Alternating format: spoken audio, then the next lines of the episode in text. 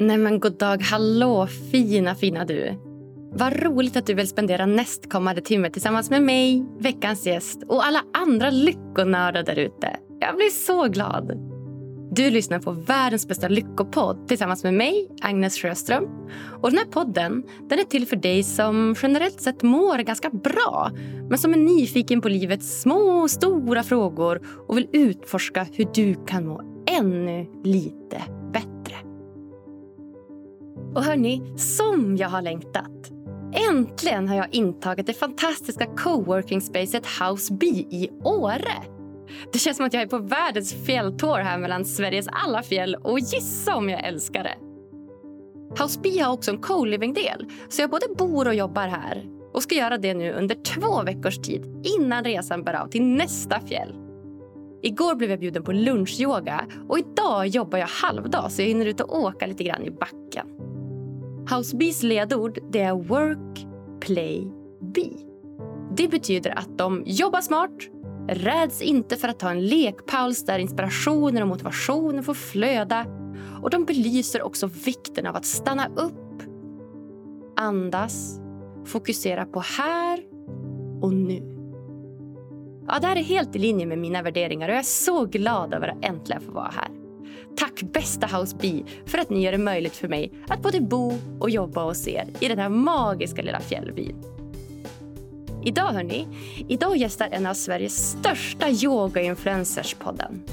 Hon heter Josefin Bengtsson och hon är här för att hjälpa dig komma tillbaka till närvaron och nuet. Lämna huvudet och komma ner i kroppen. När Josefin fann yogan och meditationen tog hennes liv en helomvändning. Från att leva med prestationsångest och stress till att idag hittat en helt ny harmoni och närvaro i livet. Idag brinner hon för att på ett lekfullt och västanpassat sätt sprida dessa uråldriga österländska tekniker till sin omgivning. Hon är utbildad i bland annat ashtang-yoga, vinyasa flow, hatha, ayurvedisk yogamassage och breathwork. Numera sprider Josefin sina yogaklasser genom sitt alldeles egna yoga-retreat som hon har ute i Stockholms skärgård. Samtidigt som hon driver Yogobi som är en digital tjänst för hållbar hälsa, yoga och träning. I dagens avsnitt pratar vi bland annat om Josefins väg från prestationsprinsessa till yogafantast. Vi pratar om extrema tantra-retreats, ayahuasca och varför du bör leva mer efter vad din kropp säger. Varsågoda!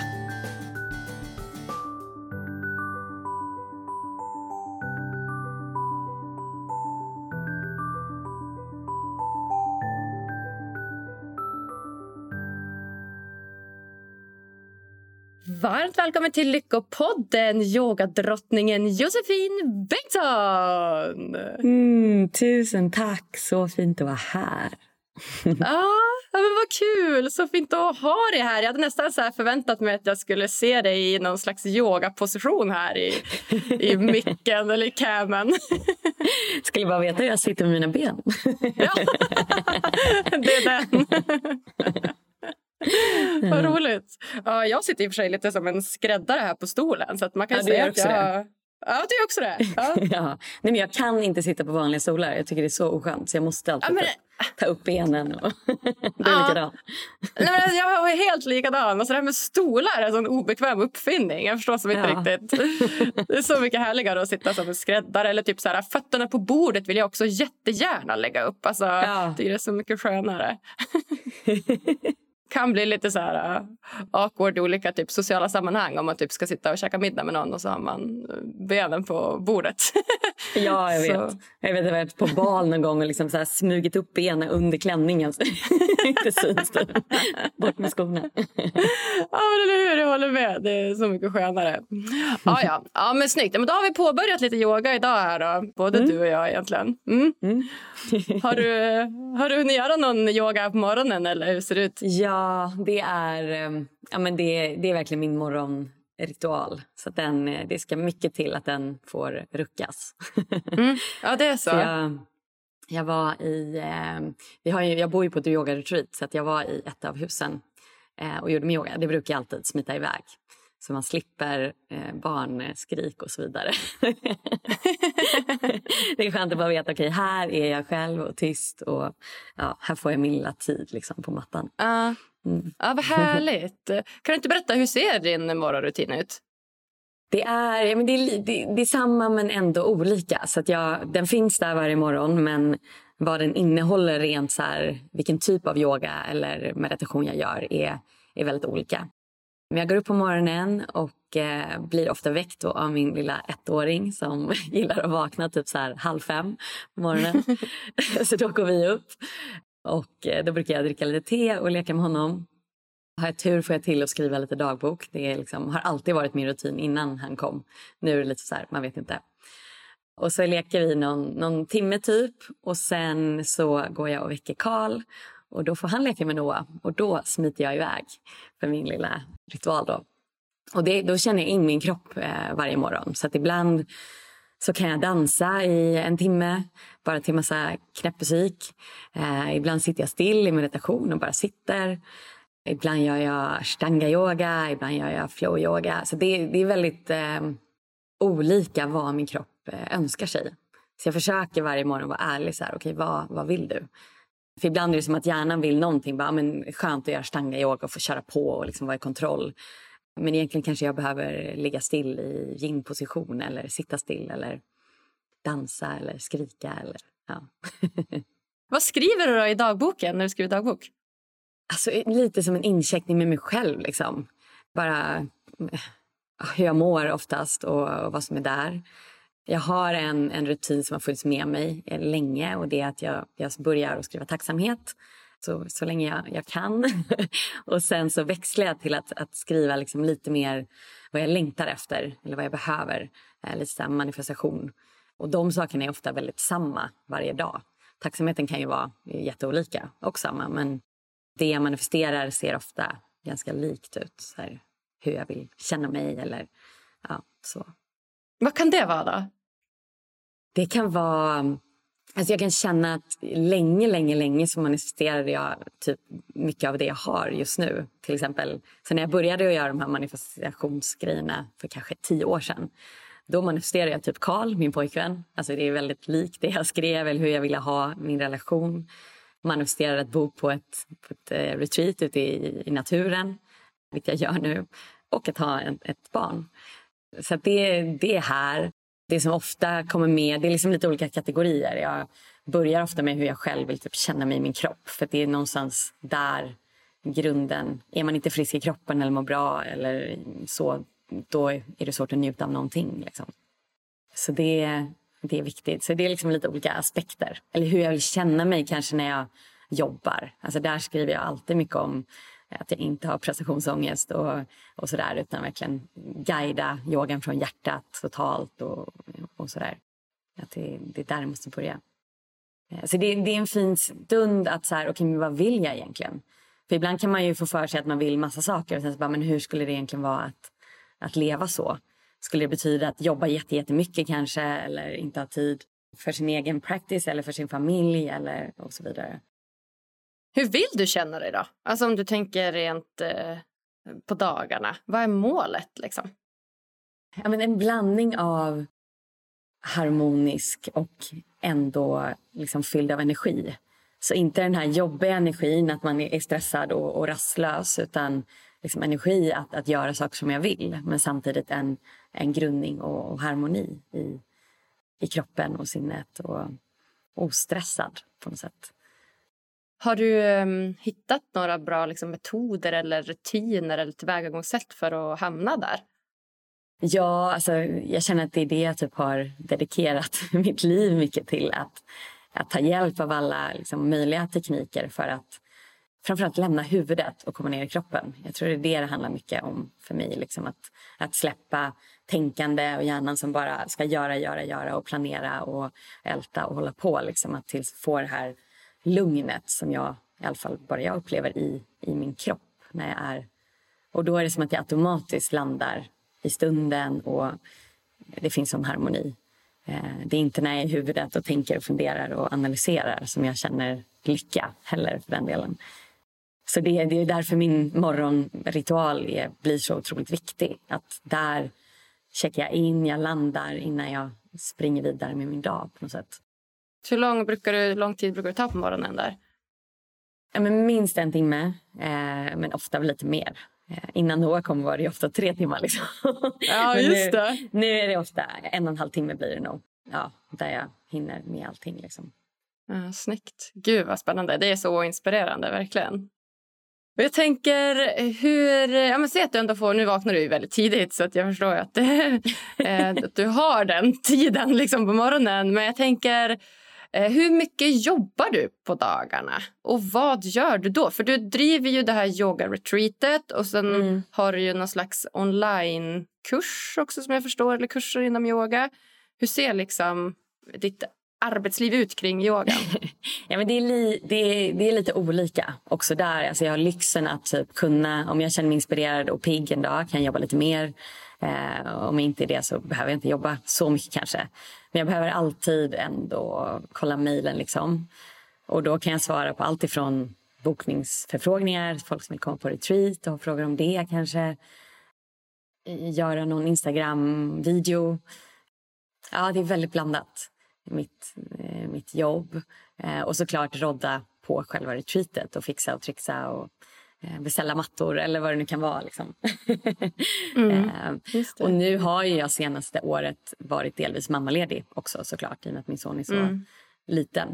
Eh, men jag har nog alltid haft någon, något järn i elden. För att jag, tycker, alltså jag, jag har lite svårt att säga nej om det kommer en någon rolig fråga att vara med på någonting eller skapa någon kurs. Eller så då säger jag ofta. Eh, försöker bli bättre på att säga nej. Men ja, så det, det är kul, men såklart vissa dagar om man inte har sovit någonting och är jättetrött så är det ju eh, tufft att ha en massa saker att ta tag i och skapa. Eh, och det är väl det som är balansen med att vara egen företagare också på något sätt. Att så här, det kan vara att man jobbar hela, hela tiden och aldrig tar paus. Eh, om man själv mår dåligt så händer ingenting liksom, för att man inte, ja, det är ingen kollega som kan sköta det. Eller så.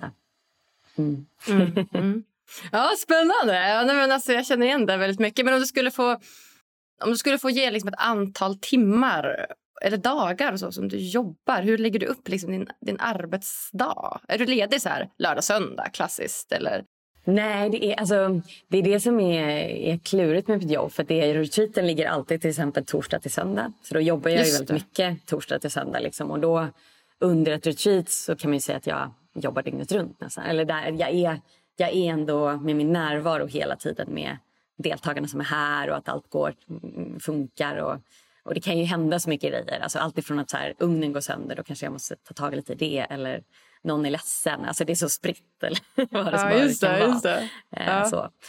Um, så då jobbar jag mycket och då försöker jag ju ta helt ledigt uh, efter måndagen, eller tisdagen eller onsdagen. Uh, och då måste jag nästan stänga av mobilen.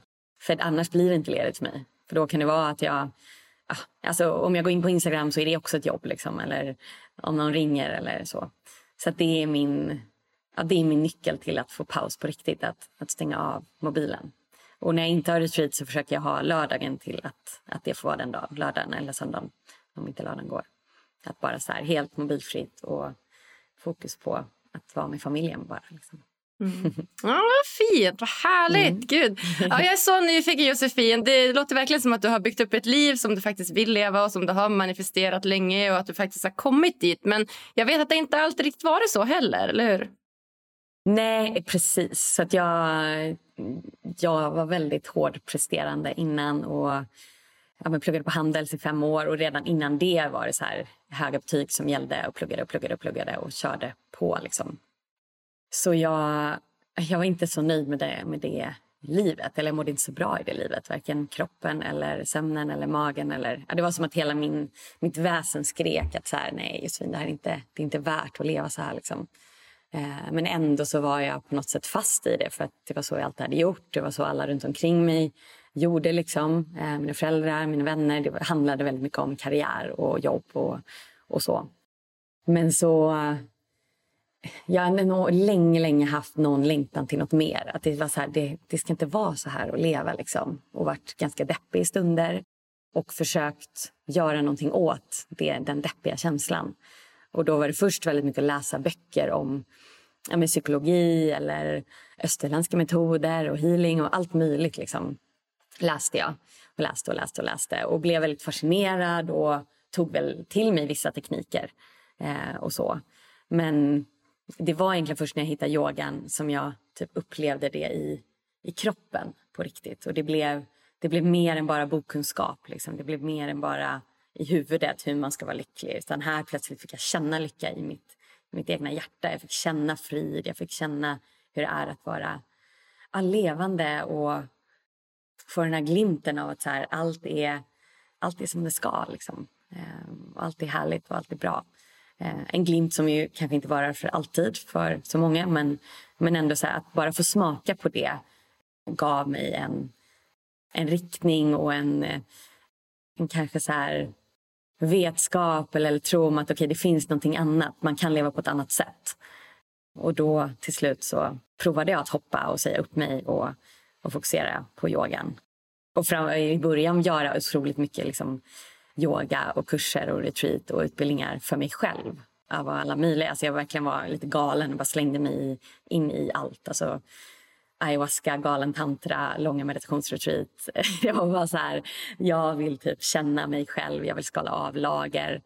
Och, och jag är glad att jag gjorde det, för det hade jag inte kunnat göra nu när jag har familj på det sättet. Liksom. Så det var en, en resa jag behövde göra och jag var väldigt mycket själv då. Alltså, jag var i Indien själv under flera månader. Ofta hyrde en liten stuga i skärgården och bara satt själv. Och jag tror jag behövde det. Jag kunde inte riktigt vara i en nära relation just då för att det hände så mycket i, i mig på något sätt som jag behövde dela med och, och skala av. Alltså jag kommer alltid fortsätta jobba och dyka in i mig själv, det vill jag verkligen. Men jag är glad att jag gjorde liksom så mycket saker då. För nu är tiden knapp till det på något sätt.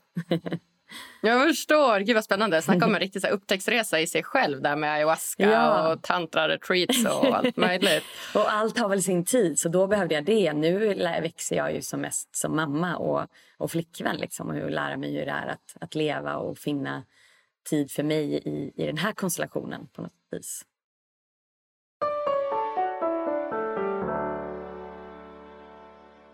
Hörni, när jag först tog över Lyckopodden så trodde jag att lycka bara handlade om glädje, lyckorus och positiva känslor.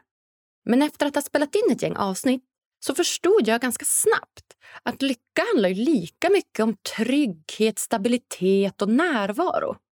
Och trygghet för mig det handlar mycket om att veta att alla mina nära och kära mår bra och är lyckliga.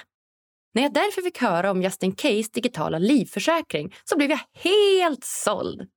Jag är personligen rätt dålig på att uppdatera mina egna försäkringar. Men eh, när jag fick höra att du tecknar den här försäkringen mycket för andras skull, alltså för att skydda dina närmaste, ja, då blev det en helt annan sak.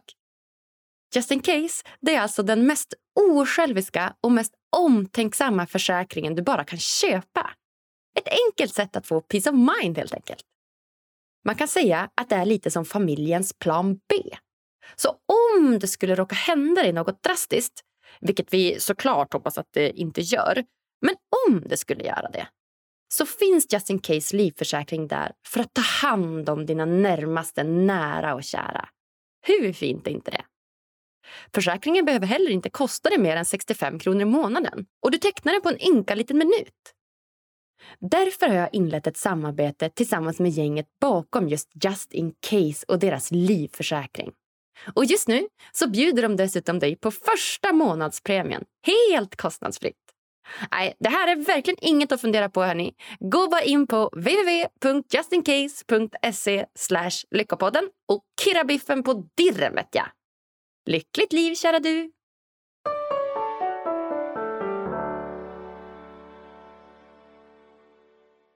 Säg då när du var där ja, men, högpresterande och du hade läst på Handels i fem år och du hade eh, presterat liksom hela livet mer eller mindre. Hur kom du till det här eh, uppvaknandet? Det är så fancy ord, men hur kom du till den punkten att bara så här, ah, men gud, det, det är inte det här jag vill? Det var något skifte som, som skedde när jag... Alltså, jag var i Thailand och hittade yogan av en slump. Liksom. Jag kom till en mm. yogastudio i djungeln eh, och började hänga lite med de yogisarna. Och det, det hände någonting med mig där att jag såg en helt annan livsstil men på så nära håll. Liksom, att bara, okej, okay, man kan leva så här. Man kan typ yoga hela dagarna och man kan bo i, i djungeln. Och, Ja, man behöver inte tjäna så mycket pengar. Man kan bo i en koja. Alltså, det, är liksom, det, skift, det var något skifte som, som liksom uppenbarade sig för mig att jag har ett val. För jag hade nog inte ens typ tänkt i de banorna innan. Så sen när jag kom tillbaka till handel så var det med mig lite att bara... Och då, då tog jag handel lite mer lättsamt. Att så här, okay, men det är inte på liv eller död. Det finns andra sätt att leva och jag kan alltid typ åka och bli nunna någonstans om, om jag inte skulle få något jobb. Eller jag vet inte. Det blev någon som en liten livboj för mig att veta det på något sätt. Mm. Men jag pluggade ändå vidare eh, och sådär, men yogade mycket vid sidan om. Och sen när jag hade gjort mina fem år så kände jag väl så här, om jag ska prova jobb, jobba i alla fall. Så jag hoppade på ett jobb som konsult. Vilket jag är glad för att jag gjorde, för att jag fick uppleva ett liv som många, många har. Hur det är att vara på kontor hela dagarna och liksom jobba i projekt och team och, och, och, allt möjligt med stora företag. Eh, så jag är glad för det, men det var inte min grej. Jag mådde inte så bra där heller. Och jag var verkligen så här, så fort det typ lunchrast så gick jag på yogaklass eller sprang ut i skogen. Eh, så jag försökte liksom, ja, få in min livsstil väldigt mycket där också. Och vad var det du sist... inte gillade då med, förlåt nu avbröt jag dig, men vad var det du inte gillade med kontoret? Jag kände mig ofta väldigt klaustrofobisk, liksom fast och var inomhus så mycket. Sitta still så mycket. Att allting handlade om, om huvudet. Och det, det, alltså, man har ju olika passioner, eller hjärtat brinner för olika saker. Och mitt hjärta brann inte för det. Och det gjorde det inte på Handels heller. Och jag minns här, för vissa som gick på Handels, alltså, de tyckte det var så spännande med alla siffror och företag och strukturer och sånt. Och jag tyckte inte det. Medan när jag liksom läser de här böckerna om kroppen och anatomi och eh, hur allting funkar och själ och då bara öppnas mina ögon och öron och här. Jag sugs in i det och tycker det är så, så spännande. Och det tycker jag fortfarande. Och jag tror det är därför jag känner mig så mycket mer levande nu. Och det har gått så mycket lättare nu med, med även om jag har jobbat ganska mycket, kanske många timmar så här, så ett retreat, ja men som jag sa, det är så här dygnet runt jobb på ett sätt. Jag hade inte kunnat sitta på Ljung där jag jobbade innan dygnet runt för då hade jag känt mig helt utbränd. Men nu känner jag mig alltså, påfylld för att jag tycker det är så kul. Mm. Ja, vad härligt. Ja, men det, det, det, är verkligen något som många brukar säga att man känner sig påfylld med energi när man mår bra. Och att man inte mm. har den här dräneringen och att man känner att man lever för helgen utan att man lever ja. för att livet är nice. Alltså det ska vara och nice kanske att hela en får ta plats. Liksom. Jag kände mm. kanske inte när jag satt på kontor att, att hela jag eller min potential eller så här, det, det fick inte utrymme där utan det var en liten del av mig bara som, som är strukturerad och kan jobba hårt och köra på. Den fick vara där. Men jag går sönder om den typ maskulina sidan alltid. Det är alltid den som kör. Eh, och så kan det nog vara för många, liksom, framförallt kvinnor. Att det är så, alltså de flesta kontorsjobb är väldigt maskulina i sitt sätt att, att utföra saker och ting. Eh, att man som kvinna kan bli trött och utbränd till slut. Ja men verkligen, verkligen. Och det ser vi bara statistiken på hur utbrändheten ser ut. Den ja. är ju bara helt enorm liksom. Och det är både män och kvinnor men det är ju majoriteten kvinnor. Så att du mm. har du har så rätt i det. Och, ja, men, och inte bara liksom arbetslivet generellt utan livet i stort är ju väldigt mycket baserat på det maskulina. Och, ja, göra och, och göra och göra. Ja, exakt, och fixa och tänka och tänka ut lösningar mm. och logik och inte så mycket flow. Alltså att känna och uppleva och känna så. Och, vet, ha mer det här ja, men, vågliknande förhållningssättet där det liksom går i vågor och lite mjukare. Liksom. Precis, och jag tror det är det jag har lockats av av hela yogavärlden också. Att det, finns, det finns ju maskulinitet i yogan verkligen också. Typ ashtanga-yoga är ju väldigt maskulint och kontrollerat och sådär. Eh, och där tror jag att det kan vara en liten fälla att man hamnar där. Och jag själv hamnade där i början. Att det, det blev väldigt strikt där plötsligt också. Eh, mm. Och det är därför jag tror jag älskar de här mer aktiva meditationerna och, och shaking och dans och ligga still liksom och sånt. För att det bjuder in min feminina sida på ett, på ett annat sätt. Och där, den behöver jag för att känna mig levande och lycklig och må bra. Liksom. Mm.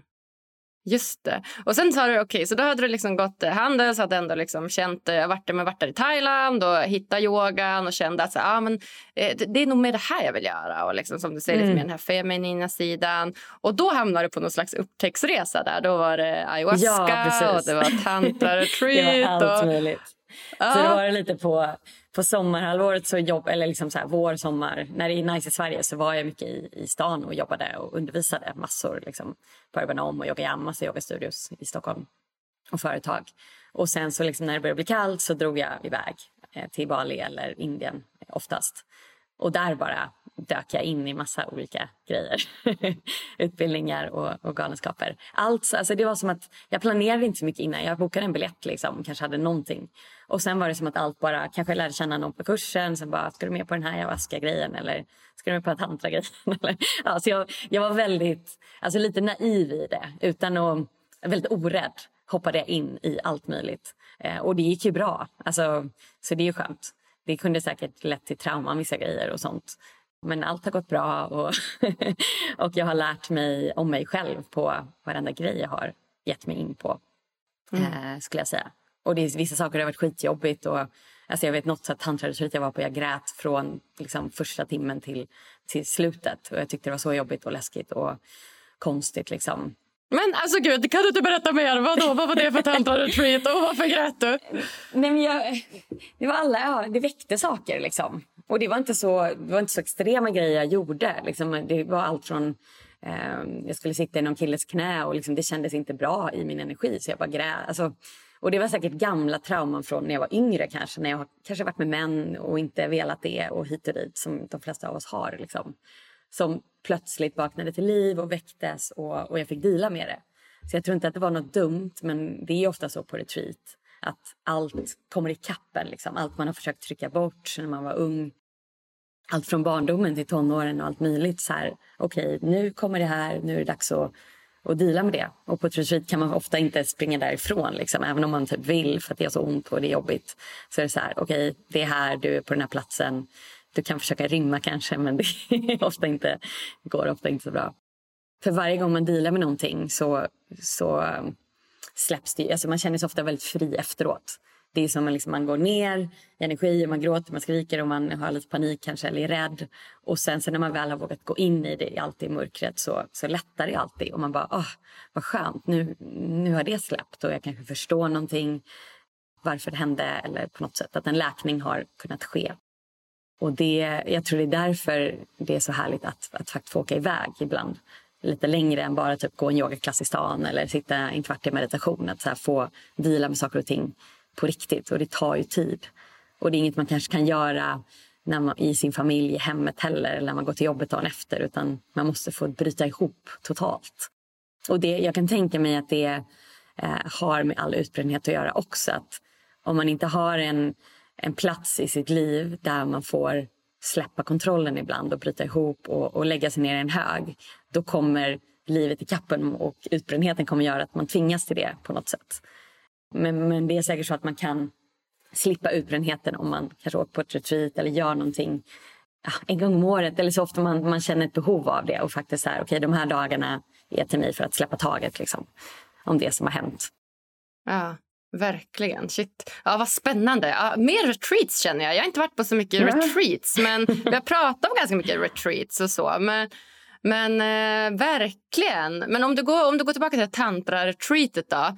Vilka olika typer av övningar gör man där? Alltså jag tänker tantra och tänker på klassisk sex typ.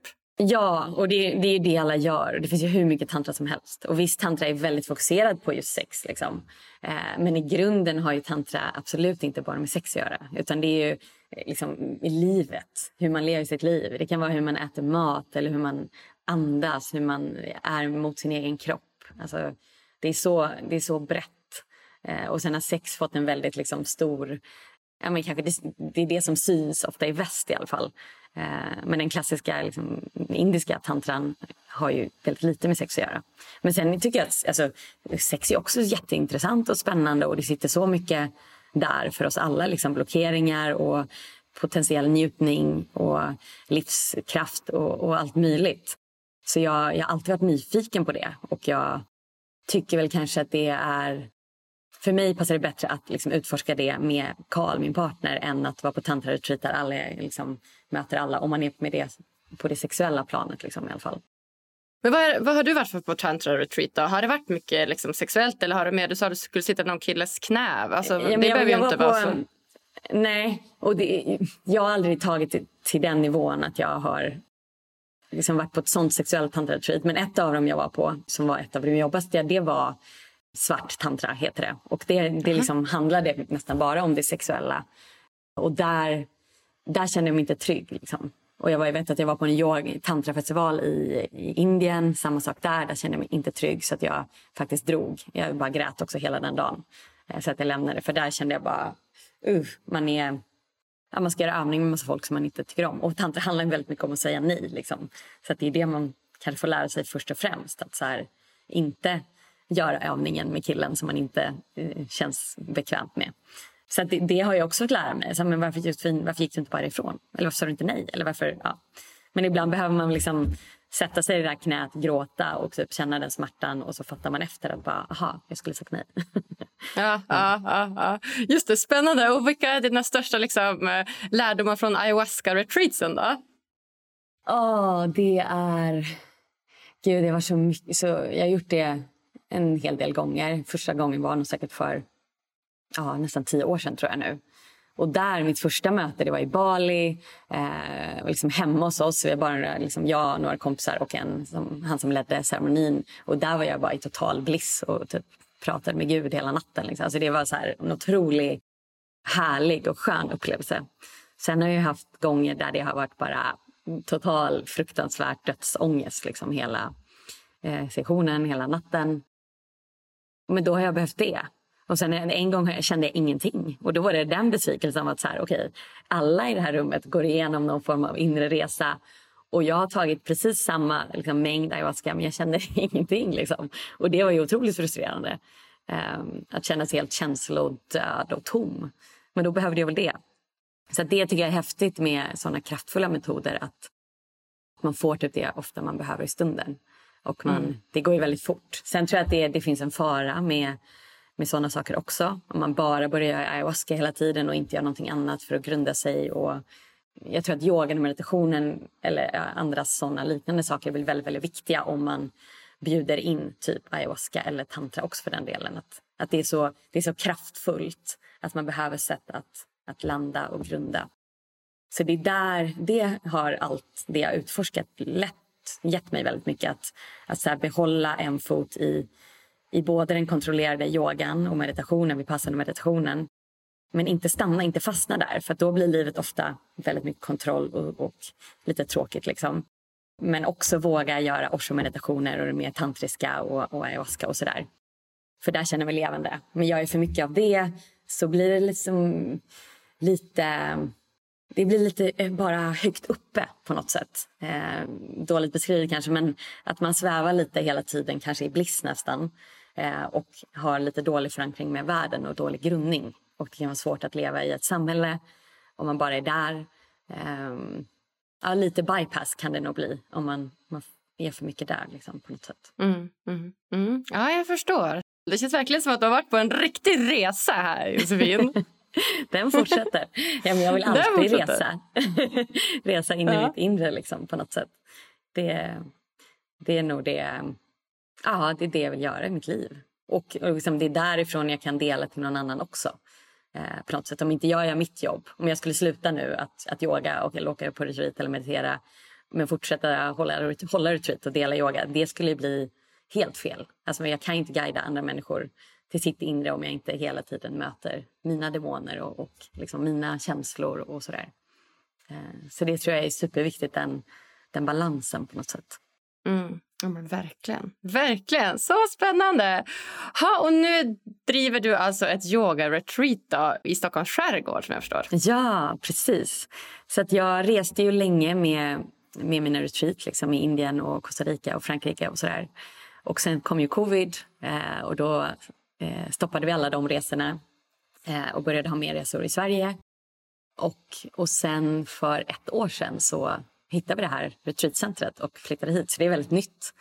Men så ja, det bara kom väldigt rätt i tiden. Eh, det var också när jag var gravid. Så det var läge kanske att inte flänga så himla mycket längre. Och det var svårt när jag, liksom, jag hade aldrig haft barn innan så jag visste inte. Jag hade nog tänkt att jag ska vara den där yogamamman som lätt bara slänger upp ungen på magen och res, glider runt i Indien på moppen och håller mina yogaklasser och sådär. Hippie. Och det mm. kanske jag kommer, jag kommer säkert åka till Indien med Noah och sådär men jag inser nu att det, det skulle vara rätt tufft alltså. Att leva så som jag gjorde innan med en liten bebis. För det, det kom, vi har ju rest en del faktiskt med, med Noah nu också men det, det, blir på ett helt annat sätt. Och det är liksom trygghet före någonting annat och kanske inte utforska och åka runt så mycket utan så här, gärna vara på samma plats. Och det blir en utforskning i sig att vara, vara med Noah typ i, på en, i en bungalow. Det räcker liksom.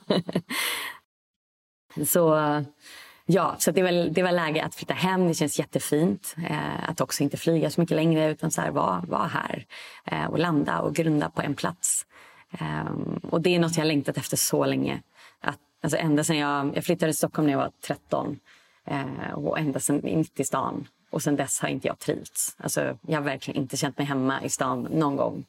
Eh, jag bara velat liksom, ut i naturen och till havet och så. Så det känns som att jag äntligen har ett hem för första gången sen jag typ var barn. Liksom. Ja, vad härligt. Vad kul. Då känns det som att du är på rätt plats ju. Ja, det är så fint. Och det är så fint att också bjuda in folk på retreaten till en plats eh, som är ens egen på något sätt. Som vi kan forma och formar hur vi, hur vi vill ha den och anpassar verkligen till våra retreat och sådär. Så det, det är jättefint. Gud vad roligt. Mm. Men varför just yoga då? Um, jo, men yogan är en så fin blandning tycker jag av att eh, jag får komma ner och använda min kropp liksom, på olika sätt. Men det handlar så mycket om att känna insidan av, av kroppen. Jag var gymnast när jag var liten och, och man kan ju se så här, utsidan ser ju ett handstående ut precis likadant i, i gymnastiken som i yogan. Men jag har ju referenser då till hur jag kände mig i min kropp när jag var gymnast. Det var skador överallt. Det, alltså jag, jag kände inte den på insidan. Det handlade ju bara om att forma kroppen på olika sätt på, i det yttre skalet liksom, och, eh, och vinna en tävling. Alltså det, var, det var så mycket, det var bara prestation till slut. Att, Eh, och väldigt tidigt liksom, att man ska vinna och man ska vara bäst och man ska hit och dit. Medan yogan, ja, jag gör ju kanske samma positioner med min kropp men det handlar om att känna kroppen från insidan.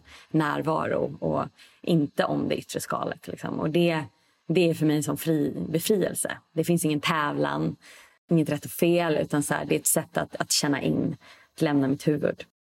Så det, det gillar jag väldigt mycket med, med yogan. Att den, ah, den hjälper mig att, att gå från huvudet ner i, i min kropp liksom, och känna insidan och, och få alltså, kroppskontakt med liksom känna lilltån. Typ. Det gjorde jag inte när jag var gymnast eller när jag jobbade. Eller så här, utan då kan man leva hela livet upp i huvudet. Utan att, alltså kroppen är ganska avdomnad och avstängd för många. Eh, och det var den för mig också. Och jag kunde köra på, jag kunde träna hårt, jag kunde alltså, vara väldigt eh, taskig mot min kropp. Jag liksom, ha sex mot min vilja. Alltså allt sånt kunde jag göra när jag levde så som jag gjorde innan, uppe i mitt huvud och presterade. För att jag, kroppen var avstängd, så jag kände inte så mycket smärta. Och det skulle jag inte kunna göra mot min kropp idag. Alltså den, den säger till mig så fort jag, eh, jag vet inte, råkar träna lite fel eller göra någon, vara med någon fel person. Ja, sådär. Så det, det, blir som att nu är min kropp min vän som guidar mig lite mer. Så, här, men så, här, så mår du nu, så ska du göra nu. Ja. Och det är fint. Det är så fint. Det där upplever jag också jättemycket nu på slutet. Vi har också ja, men, gjort en, en resa, gå, gå mycket från huvudet och prestation till att gå med till och lyssna på kroppen. Och vad, vad, den, vad den pratar. Gud, vad den pratar! Mm. och säger ja. saker. Alltså att Den pratar och pratar och den säger ganska starka saker emellanåt. Och ibland mm. säger den ingenting. När man vill att den ska säga något, man så här, vad ska jag ta för beslut här? Och Då kan den vara så lite tyst och så här, inte säga så mycket utan kanske inte veta utan kanske mer så här, lite avvaktandes. Och sen ibland när man inte vill ta något beslut då säger den du vet, superstarkt att du ska inte göra det här. Du vet, varningssignaler, varningssignaler. Så att, det är utmanande också tycker jag att faktiskt följa det kroppen säger. Precis så, för den kan ju säga något helt annat än vad huvudet, det rationella huvudet säger. Eh, och huvudet är ofta mer i linje med kanske hur man borde göra, tycka, tänka. Liksom det är präglat efter samhället eller efter vad föräldrarna säger eller vänner säger. Medan kroppen är mer en själv, liksom, vad man själv mår bra av. Och det är ju skitjobbigt när kroppen skriker bara nej, du ska inte göra det där eller du ska inte, ja, jag vet inte vad det kan vara. Eh, men man har kanske typ redan sagt ja med huvudet eller ja. Men i slutändan så blir det ju alltid att, att kroppen måste få vinna liksom. För att annars mm, blir vi sjuka och skadade och vi kommer inte må bra. Ja.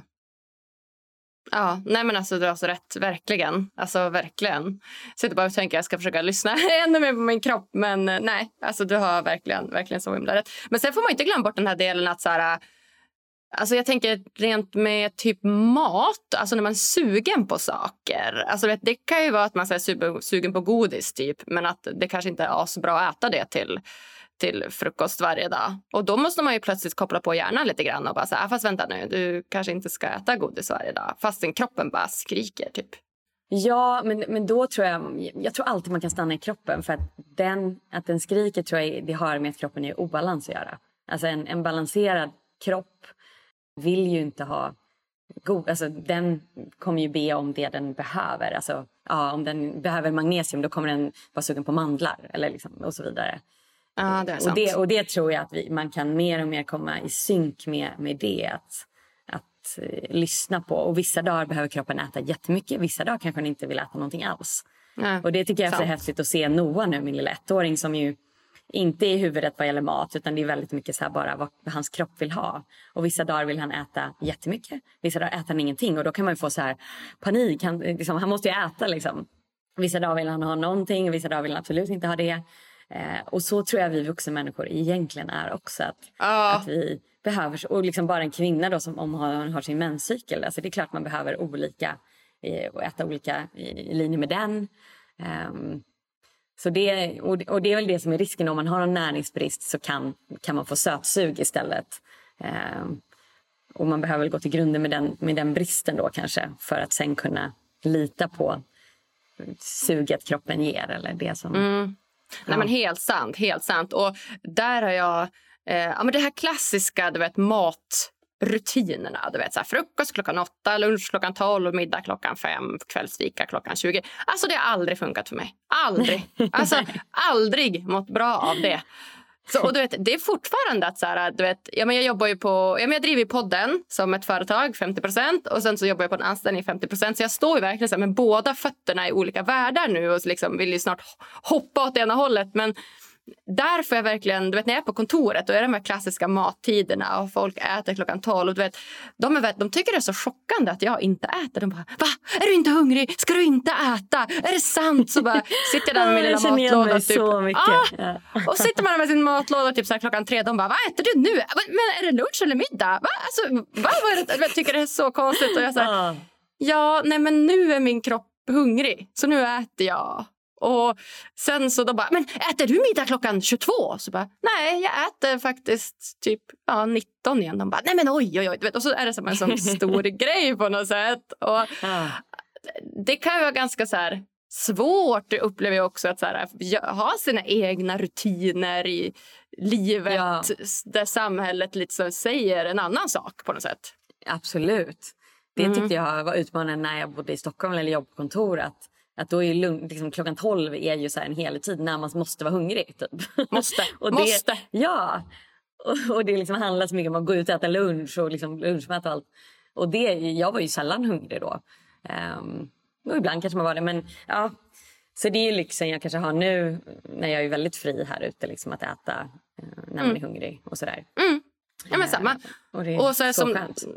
Ja, men det är så skönt. Och som du säger, att det beror så mycket på vad man har gjort. Alltså ena ja. dagen om man, om man är i värsta träningsmodet och har tränat supermycket, men då är kroppen mycket hungrig. Då kanske man mm. måste äta fler gånger per dag och oftare. Ja. Men om du i en annan del av menscykeln, eller om du i en annan del av menscykeln så upplever jag att jag inte alls är hungrig. Då ja. äter jag ingenting på typ en, en, dag eller två. Och så går det liksom i, i vågor. Och så här, kan det bara få göra det, känner jag. Ja, ja, ja verkligen.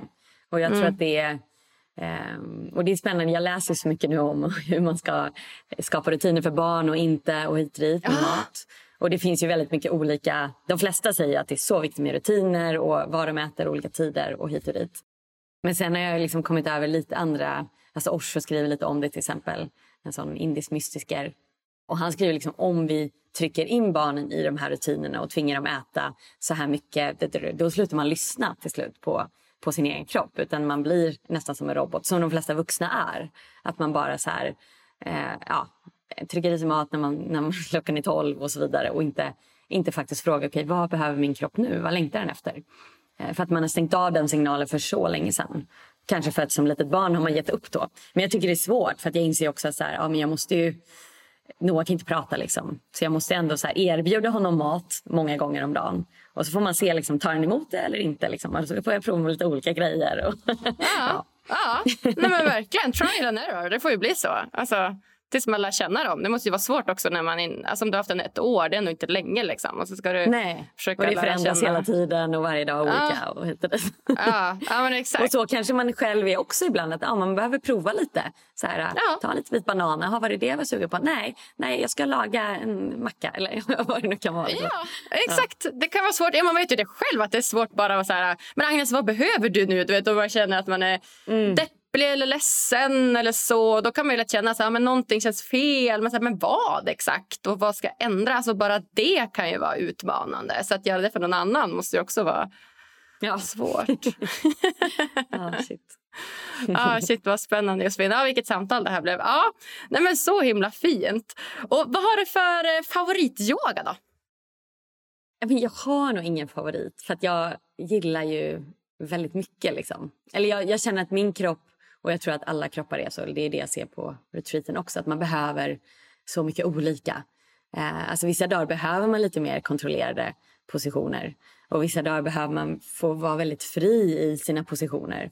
Eh, så det... Jag gillar det, att få den bredden. Det är det, liksom, på retreaten har vi ju hur mycket tekniker som helst. Alltså allt från andningsövningar till eh, ja, stå, göra en vanlig solhälsning. Alltså, lite sjunga mantran. Och det, ja, jag tror vi mår bra av den helheten. Eh, det är väldigt lätt att man, man snör in sig och kanske ens kontrollerande personlighet framför allt. Liksom att, att så här, det är skönt att, att, gå upp och göra exakt samma sekvens varje morgon och liksom lika lång tid och, och, så. Och jag tror inte det är bra för våra kroppar. Alltså kroppen behöver ju alla möjliga typer av rörelser och, och andningssätt och, och sådär. För det, ja, det kan bli lite inlåst annars.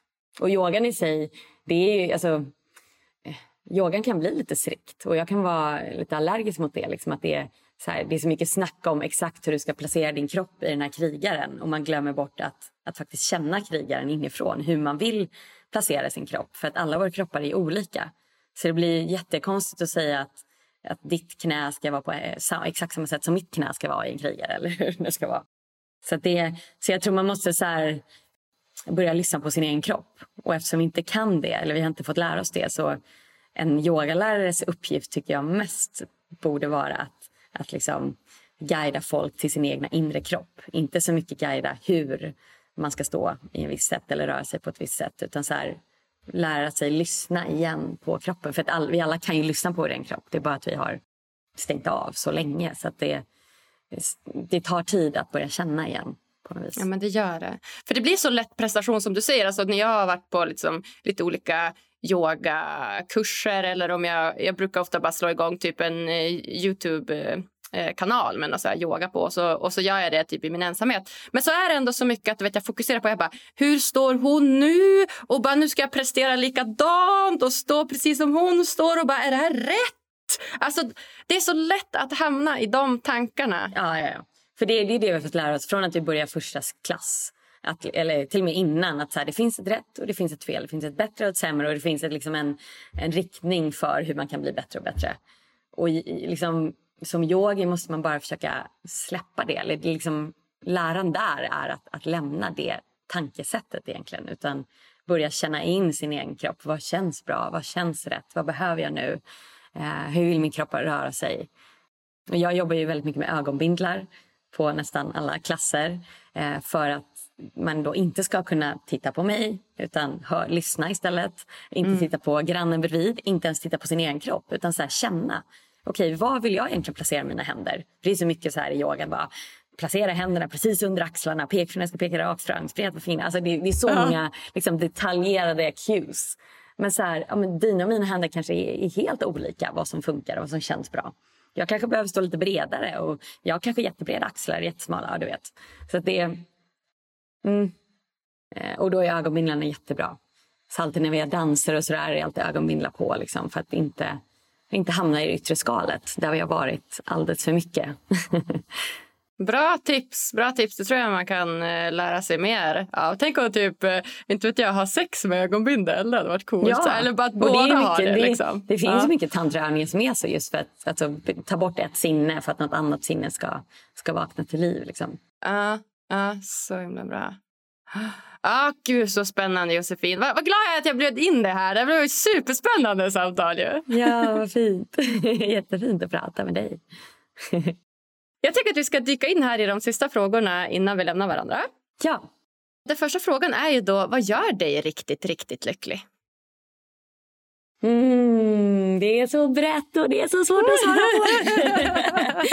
Men framförallt någon, någon specifik sak. För det, det jag tror att de här, äh, mina yogatekniker och allt det där. Jag kan känna mig jättelycklig i stunden när jag yogar. Men, men det det framförallt gör ofta att jag kommer i kontakt med, med mig själv. Och när jag är i mig, då är jag lycklig alltså, med det mesta på något sätt. Alltså då, då kan jag vara så otroligt lycklig bara av att titta på Noah eller krama Karl eller få vara i naturen. Sen liksom när det skiftet har skett, att jag kommer ner i hjärtat, så ja, då njuter jag av maten, då njuter jag av, av livet. Liksom. Så det, det, är nog det som gör mig lycklig, att när jag får vara i kontakt med mig själv, när jag lyckas komma dit, då, då är det mesta lycka på något vis. Om du fick ge lyssnarna en utmaning som de kan göra varje dag för att bli lite lyckligare, vad hade det varit då? Ja, det är att, att skapa sin lilla rutin för sig själv. För att komma ner i kroppen och hjärtat eller checka in med sig själv. Och det, jag brukar verkligen rekommendera att ha en liten stund på morgonen. Det behöver verkligen inte vara en timme eller en halv eller två utan det kan vara fem minuter eller tio minuter där man innan man sätter på mobilen, kanske innan man pratar med någon ens, har sin lilla så här incheckningsstund. Du kanske ligger och lyssnar på en låt, du kanske dansar till en låt, gör en solhälsning, sitter i meditation. Det spelar inte så mycket roll vad man gör, men så här, det här är min stund. Jag skriver dagbok eller ja, någonting. Eh, för sen är det så lätt att, att livet bara går och man är alla andra till lags eller jobbar på. Liksom. Så en stund som inte handlar om görande och prestation eller utan en stund som handlar om att checka in med sin inre kropp. Så bra! ja, nej, är det något så slutligen som du känner att du vill dela med dig av till lyssnarna som du inte har fått säga än eller så? Nej, jag tror att vi har kommit... Vi har varit på alla möjliga håll och kanter. Verkligen. ja, jag, jag skulle vilja att alla bara kom hit på retreat och, och hängde med mig i naturen. ja, såklart. Jag blir också supertaggad på att komma och ja, hänga med dig. Ja, du borde verkligen komma. Du skulle gilla det, tror jag. Ja, det tror jag också. Vad roligt. Ja, vad fint. Ja, nej, jag säger bara Tack, tack, tack snälla Josefin för att du kommer gästa mig här på Lyckopodden. Ja, tack, tack, tack, tack till dig.